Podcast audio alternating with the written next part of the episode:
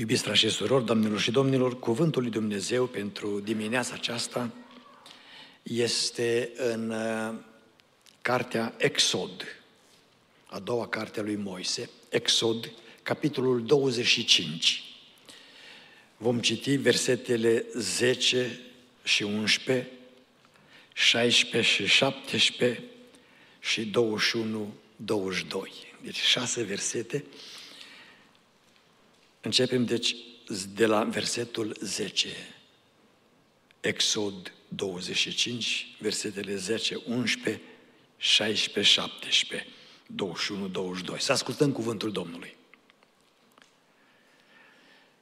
Să facă un chivot de lemn de salcâm. Lungimea lui să fie de doi coți și jumătate, lățimea de un cot și jumătate și înălțimea de un cot și jumătate. Să-l poleiești cu aur, să-l poleiești pe, din, poleiești pe dinăuntru și pe din afară și să-i faci un chenar de aur de jur împrejur. Să pui în chivot mărturia pe care ți-o voi da. Să faci un capac al ispășirii din aur curat. Lungimea lui să fie de doi coți și jumătate și lățimea lui de un cot și jumătate să pui capacul ispășirii pe chivot și în chivot să pui mărturia pe care ți-o voi da. Acolo mă voi întâlni cu tine și de la înălțimea capacului ispășirii, dintre cei doi heruvim așezați pe chivotul mărturiei, îți voi da toate poruncile mele pentru copiii lui Israel. Amin. Iubiți frați și surori, domnilor și domnilor, în dimineața aceasta ne vom uita la acest cuvânt pentru a-L redescoperi și astăzi pe Mântuitorul Iisus Hristos în profețiile Vechiului Testament. Trebuie să fim convinși de lucrul acesta, că toate Scriptura are ca subiect principal și fundamental pe Iisus Hristos, Fiul lui Dumnezeu. Chiar când citim despre înșiruiri de nume, despre evenimente istorice, despre războaie, despre tot felul de lucruri care ne se par de ce au fost puse aici. Dacă ne uităm cu atenție la ele, prin lumina pe care o dă Duhul Sfânt, care a inspirat Scriptura, toate evenimentele converg spre a-L revela pe Iisus Hristos care este cel din tâi în toate lucrurile și în toată creația lui Dumnezeu. De fapt, autorul epistolei către evrei, în capitolul 10, versetul 1, spune că lucrurile din vechime nu erau înfățișarea reală a ceea ce Dumnezeu vroia să vorbească, ci erau o umbră a bunurilor viitoare, adică o reprezentare profetică a ceea ce urma să vină și să fie împlinit prin Domnul Isus Hristos. Chivotul legământului, această cutie specială din lemn de salcâm și de aur, cu dimensiuni foarte mici. Vedeți, lungimea lui să fie de doi coți și jumătate, lățimea de un cot și jumătate și înălțime de un cot și jumătate o cutie de 90 de centimetri lungime pe aproximativ 40 uh, de centimetri lățime și 40 de centimetri înălțime. Și cutia aceasta avea un capac special din aur masiv, solid, numit capacul ispășirii, și după cum am văzut și am auzit și vom vedea în mesajul acesta, în chivot erau trei elemente speciale, trei lucruri speciale și prin acest instrument, în cortul întâlnirii și în templul lui Solomon, Dumnezeu vorbea prin Moise și mai târziu prin marele preot cu poporul lui Israel și îi comunica ceea ce Dumnezeu aștepta de la acest popor. În dimineața aceasta vom învăța împreună pentru scopul de împărtășire cu trupul și sângele Domnului, care reprezintă pe Iisus Hristos aici între noi, un mesaj pe care eu l-am intitulat Hristos revelat prin chivot. Hristos revelat prin chivot. Ne vom uita la patru adevăruri legate de acest subiect. Și în primul rând, originea chivotului.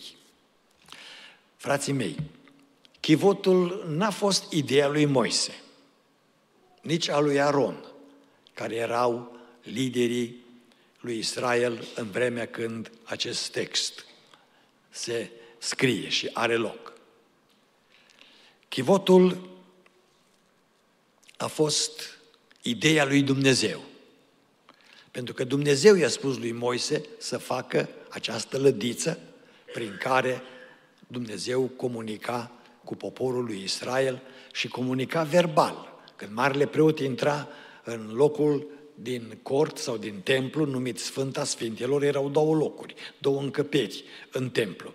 Prima încăpere era locul sfânt, unde era altarul pentru tămâie, unde era menora, lumina, unde era masa pentru punerea pâinilor, um, și apoi cel de-al doilea, cel de-a doua încăpere era Sfânta Sfintilor.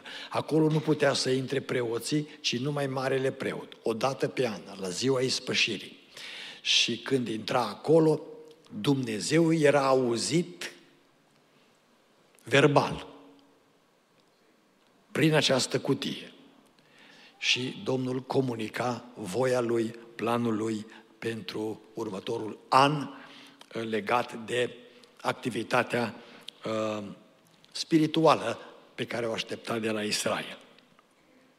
Deci, chivotul este în realitate de origine divină, pentru că este în gândul lui Dumnezeu, în planul lui Dumnezeu. Și fiind de origine divină, chivotul și ne și spune acest lucru, că Isus Hristos este de origine divină. El este Fiul lui Dumnezeu. El este Dumnezeu adevărat, glorie Lui. Uitați-vă la aceste texte biblice care uh, vorbesc despre această origine divină. Deci chivotul ne revelează originea divină a lui Hristos. În Ioan 5 cu 39 spune, cercetați Scripturile, căci ele mărturisesc despre mine. Dacă nu cercetăm Vechiul Testament, pentru că acela era scris când Domnul Isus face această afirmație. Spunem, Isus n-a existat până în Noul Testament. Nu tot Vechiul Testament este uh, o ilustrare a Mântuitorului Iisus Hristos. El domină întreg Vechiul Testament, dar trebuie descoperit acolo, trebuie văzut acolo. Și de aceea Iisus Hristos spune, cercetați Scripturile, uitați-vă bine în Biblie. Isaia 53 este probabil profeția cea mai complexă din Vechiul Testament, unde detaliile despre Mântuitorul Iisus Hristos sunt atât de amănunțite. Isaia ne-l prezintă desfigurat, cu fața plină de sânge, bătut, abandonat chiar de Dumnezeu, purtând păcatele noastre, făcându-se păcat în locul nostru și apoi înviind glorios din morți.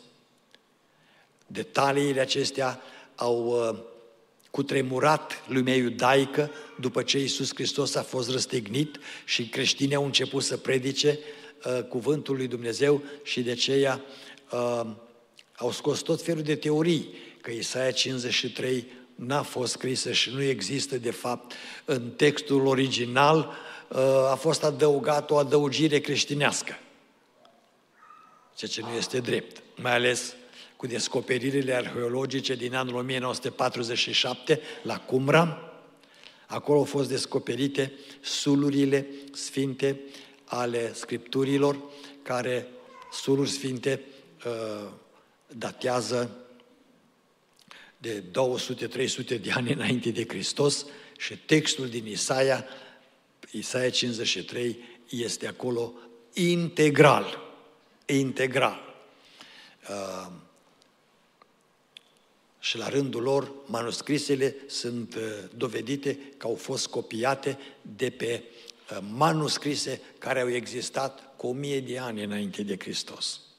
Imaginați-vă la uh, cât de uh, uh curată este Biblia și cât de documentat este cuvântul Domnului în toate dimensiunile. Ioan 7 cu 29.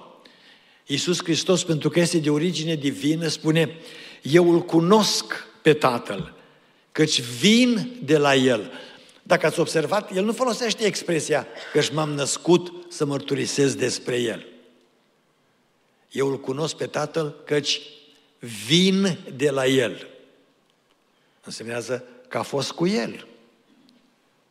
A umblat cu El din totdeauna, altfel nu putea să vină de acolo. Și deseori expresia lui Isus Hristos este aceasta, eu am venit ca, eu am venit să, eu am venit, eu am venit. Foarte rar folosește expresia m-am născut, pentru aceasta m-am născut, când vorbește din perspectiva lui omenească.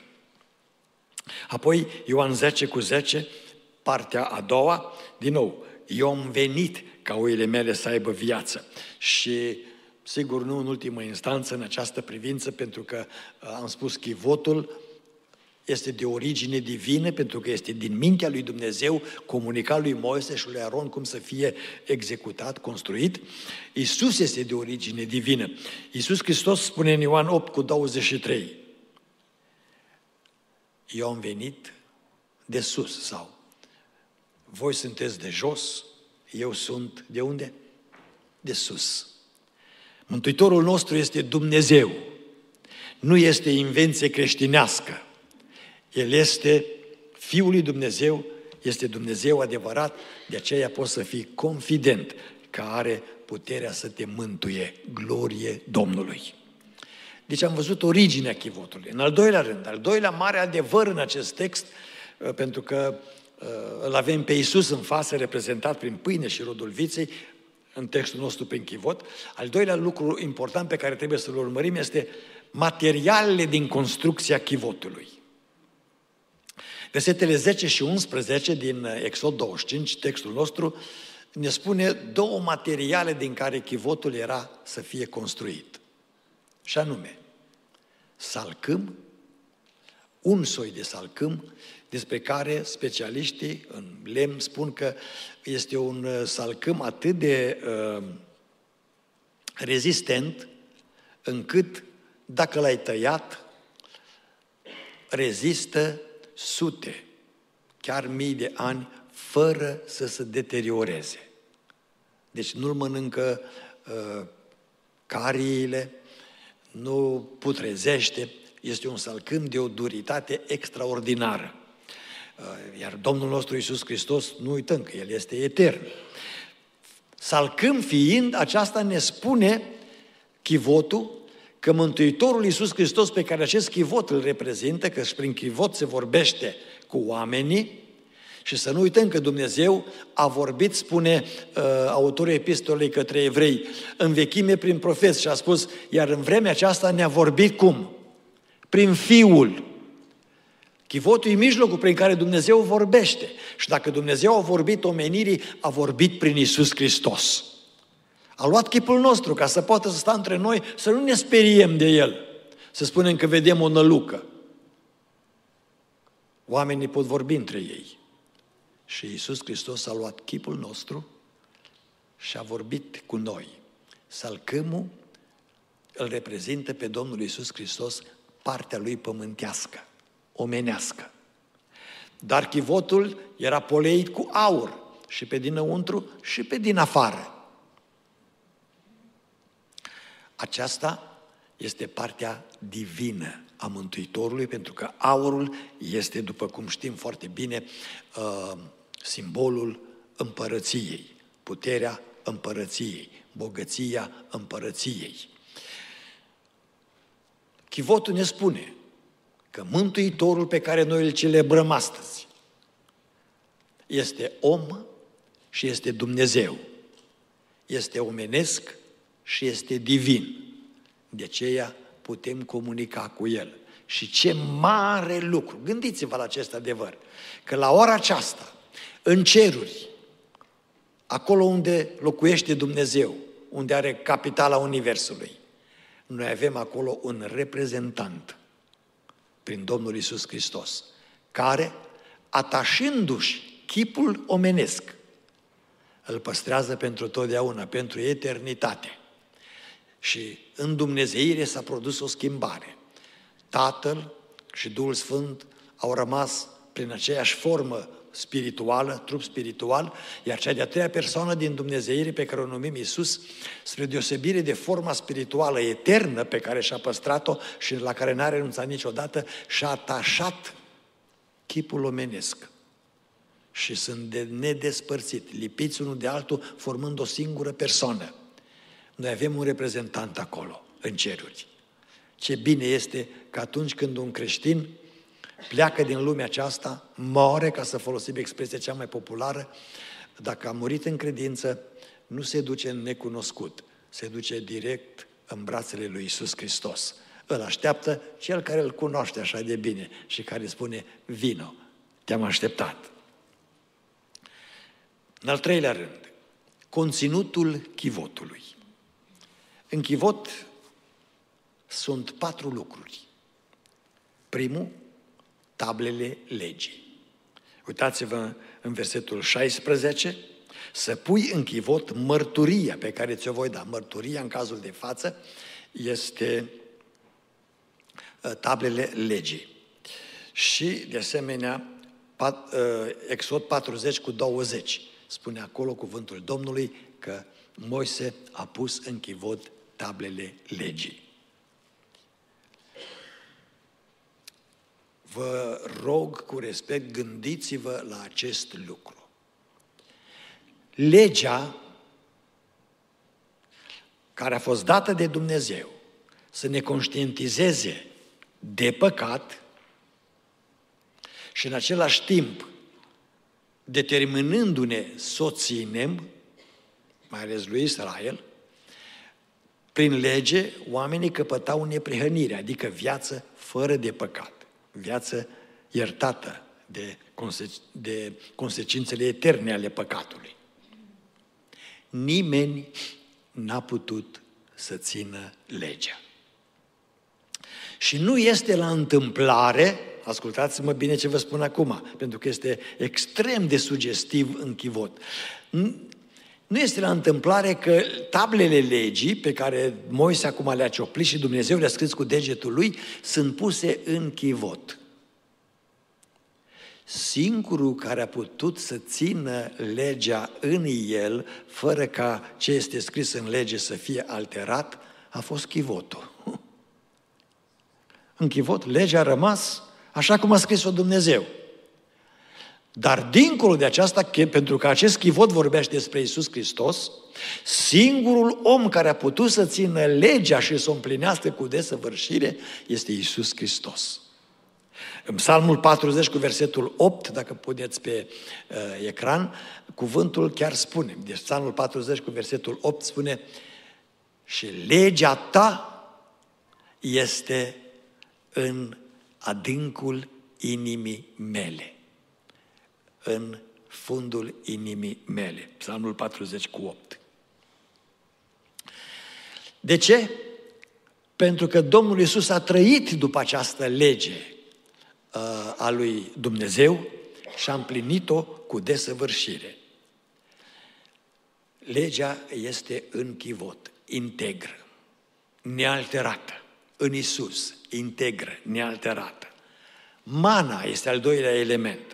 Exod 16 cu 33, Evrei 9 cu 4. Un vas cu mană în chivot. Adică, în chivot, trebuia să fie ceva special cu care Dumnezeu a sprijinit pe Israel 40 de ani în pustiu până a intrat în Canaan. Mana este reprezentativă, frați și surori, doamnelor și domnilor, pentru cuvântul lui Dumnezeu.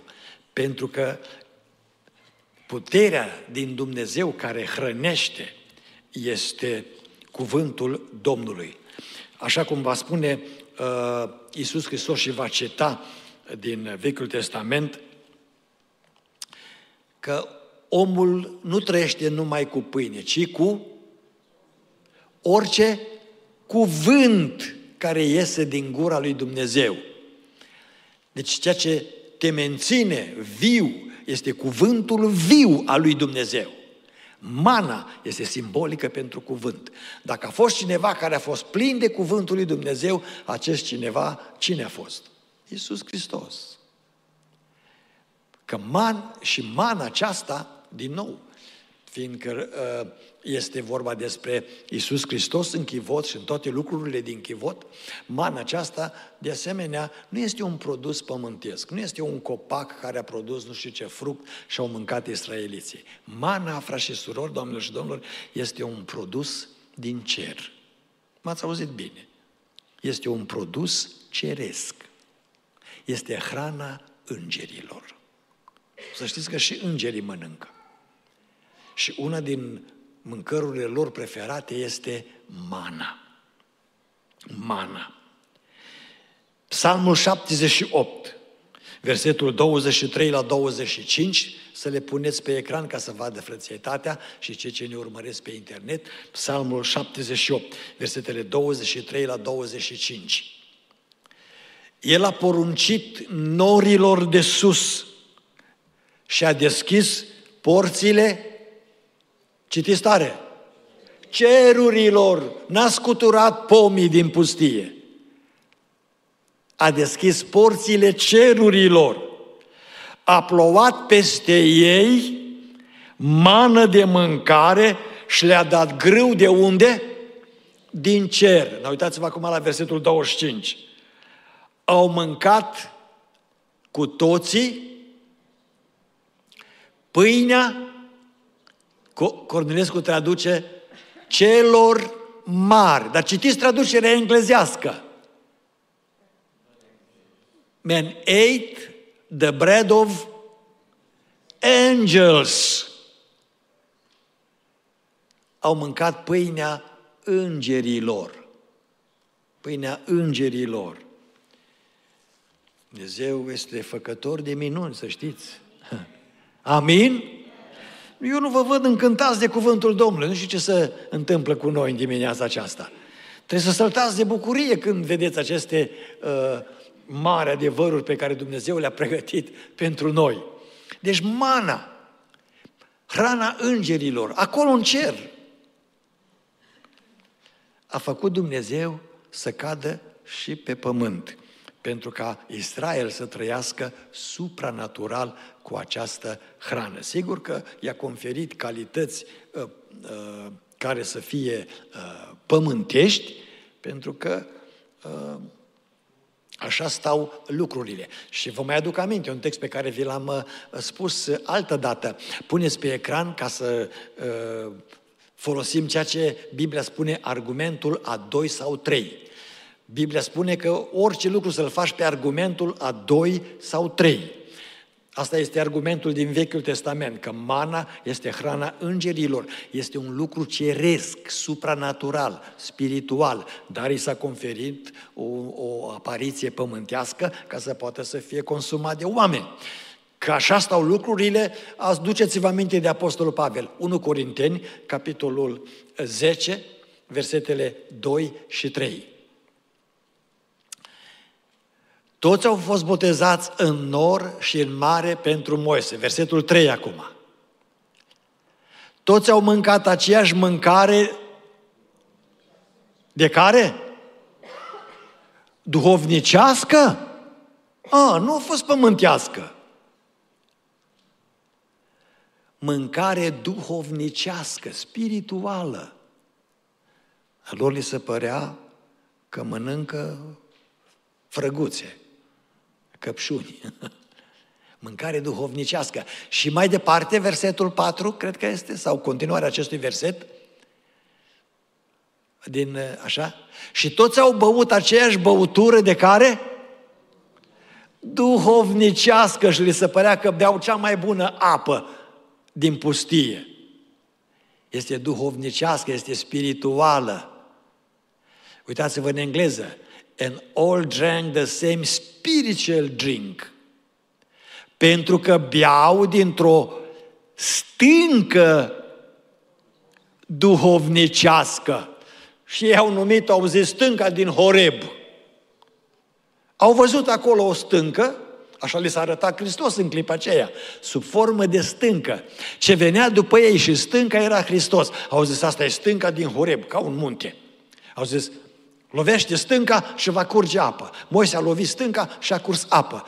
Dar ceea ce este, așa cum vă spuneam în alte ocazii, pentru mine este o uimire, o uimire care nu pot să o înțeleg. Și anume, 40 de ani, stânca aceasta merge după ei peste tot. Odată este în nord, odată în sud, odată în est, odată în vest, pentru că spunem stâncă dovnicească ce venea după ei. De ce nu și-a pus vreunul dintre ei întrebare să zică, domnule, ce cu stânca asta? Că asta tot după noi este oriunde ne ducem. Nu, nu, nu vi se pare ciudat? Este așa cum suntem noi astăzi. Dumnezeu ne binecuvintează cu pâine, ne vindecă bolile, ne binecuvintează casele și tot nu vedem că El este cu noi în fiecare zi. nu e așa? E așa este. Stânca mergea după ei și ei ziceau, așa e normal. Pe cum e normal să se deplaseze o stâncă? Și odată să fie în nord, odată în sud, odată în est, odată în vest, odată la granița Cananului, pentru că aici unde stânca din Horeb, unde vede prima dată, este în Arabia Saudită. De astăzi. Cum de ajunge stânca asta peste tot? Pentru că stânca care venea după ei era Hristos, glorie Lui. Cu acest Hristos ne împărtășim noi. Cu acest Hristos, a cărui frumusețe depășește orice imaginație omenească. Apoi, în, în chivot, era toiagul lui Aron. Evrei 9 cu 4, numeri 17 cu 10. Și dați-mi voie să fac și aici o specificație care trebuie să deschidă mintea, pentru că lucrurile sunt scrise așa de frumos, de simple și oamenii le complică de numai nu le dau de capăt și nu le mai pot potrivi niciodată. Uitați-vă, nu vreau să mă înțelegeți că sunt ironic, dar la scena care în aceste zile se vede, dacă sunt imagini cu papa de la Roma, când papa iese cu alaiul lui de cardinali, N-ați observat un lucru pe care papa îl are în mână? Ați observat? Ce are? Un toiag. Un toiag de aur. E mai înalt decât el. Pe care îl ține. Este simbolul sfințeniei și a puterii. Dar nu este adevărat. Nu este adevărat toiagul lui Aron și toiagul lui Moise nu erau bâte de ciobani mai mari decât Moise. Unde, trebu- unde trebuie să fie pus toiagul lui Aron? Unde? În chivot. Și chivotul nu are numai 90 de centimetri lungime. Și atunci nu poate să fie o bâtă de cioban, o cârjă, mai înaltă decât papa. Ceea ce în Biblie Cornilescu traduce toiagul lui Aron sau toiagul lui Moise, în realitate este sceptrul lui Aron sau sceptrul lui Moise. Adică, adică un însemn al puterii, al poziției. Sceptru, ați văzut, au regii, au președinții. Este sceptru puterii. Este o, uh, un obiect de mărime aceasta, de vreo 60-70 de centimetri lungime, încrustat cu pietre scumpe, mă rog, astăzi.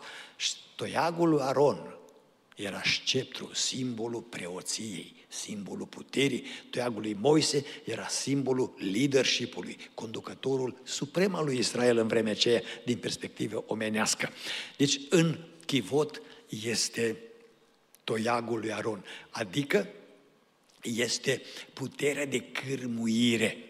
Și în final este capacul ispășirii, al patrulea lucru în chivot. Um, Exod 25 cu 17 și cu, 20, uh, cu 21. Capacul ispășirii, a cărui rol este următorul și cu aceasta închei, al patrulea lucru, scopul chivotului. Scopul chivotului. Versetul 22 din Exod 25. Acolo mă voi întâlni cu tine, la chivot. Și de la înălțimea capacului ispășirii, dintre cei doi heruvimi așezați pe chivotul mărturiei, îți voi da toate poruncile mele pentru copiii lui Israel. Două lucruri înfăptuiesc chivotul pentru Israel. Deci el îl reprezintă pe Hristos, chivotul, îl reprezintă pe Hristos în toate detaliile despre care v-am vorbit în dimineața aceasta. Dar două lucruri face. Primul, Iisus Hristos, ca și chivotul, favorizează întâlnirea noastră cu Dumnezeu. Ce credeți dumneavoastră? Care dintre noi ne putem apropia de Dumnezeu? Care? Nici unul. Dar pentru că Dumnezeu și-a făcut această lege pentru sine, să se uite la noi prin Isus Hristos, când se uită la tine prin Isus Hristos și la mine, zice ca despre Israel pe care îl mustră și zice, m-am scârbit de poporul acesta. Auziți? M-am scârbit. Este încăpățânat. Este neascultător, este obraznic, dă cu piciorul, murmură. Și acum Balac, regele Moabului, îi zice lui Balaam, blastămă pe Israel să pot să-l nimicesc. Și se duce Balaam și se uită și zice, Domnul, să nu spui numai ce-ți spun eu. Așa fac, Doamne. Ce se spun despre Israel? Spune așa despre Israel. Nu văd nici o nelegiuire în Israel. Man, niciuna! Nu, pentru că s-a uitat prin capacul ispășirii, care în engleză se numește mai apropiat de termenul ebraic și de data aceasta, pentru că îi spune the mercy seat. Mercy seat. În românește ar fi tronul milei. Capacul ispășirii peste chivot este tronul pe care se așeza Dumnezeu cu mila lui când se întâlnea cu marele preot și când stropea peste capacul ispășirii cu sângele pe care îl ducea marele preot în cort, Dumnezeu spunea, în mila mea iert pe Israel. Toate păcatele din anul acesta îi le-am iertat, este ziua ispășirii. Toate păcatele îi le-am iertat și nu mai aduc aminte de ele pentru mine. Pentru mine. Spune poporului meu să se pocăiască. A venit Isus Hristos și prin mila Lui, ne va spune autorul epistolei către evrei, puneți evrei 4 cu 15 și 16, știți foarte bine acest pasaj, l-ați auzit de atâtea ori, unde spune cuvântul Domnului, că nu avem un mare preot care să n-aibă milă de slăbiciunile noastre, ci unul care în toate lucrurile a fost ispitit ca și noi, dar fără păcat, adică dar n-a păcătuit. Și apoi mai departe, să ne apropiem, dar cu deplină încredere de scaunul Harului, de mărsisit, de tronul milei, de capacul ispășirii, vreți să spună, așa? Ca să căpătăm îndurare, adică har, milă și să găsim har, pentru ca să fim ajutați la vreme de nevoie. Eu sunt în nevoie astăzi. Am nevoie să mă ierte Domnul. Ai și tu? Vreau să stau la masa Lui. Și nu pot. Dacă se uită Domnul la mine, așa cum sunt, nu pot să mă apropiu de El. Dar Domnul mi-a spus că prin cortul întâlnirii, prin, capa, prin uh, chivotul legământului, uh, prin Isus Hristos, mă pot întâlni cu Dumnezeu. În dimineața aceasta ne putem întâlni cu Dumnezeu prin Isus Hristos, la masa Lui. Avem har, frați și surori, avem mila și favorul divin. De aceea vă încurajez, deschideți-vă inima și apropiați-vă cu bucurie de Dumnezeu pentru că vremea aceasta de nevoie este acoperită de jertfa Domnului Isus Hristos. Glorie lui, amin.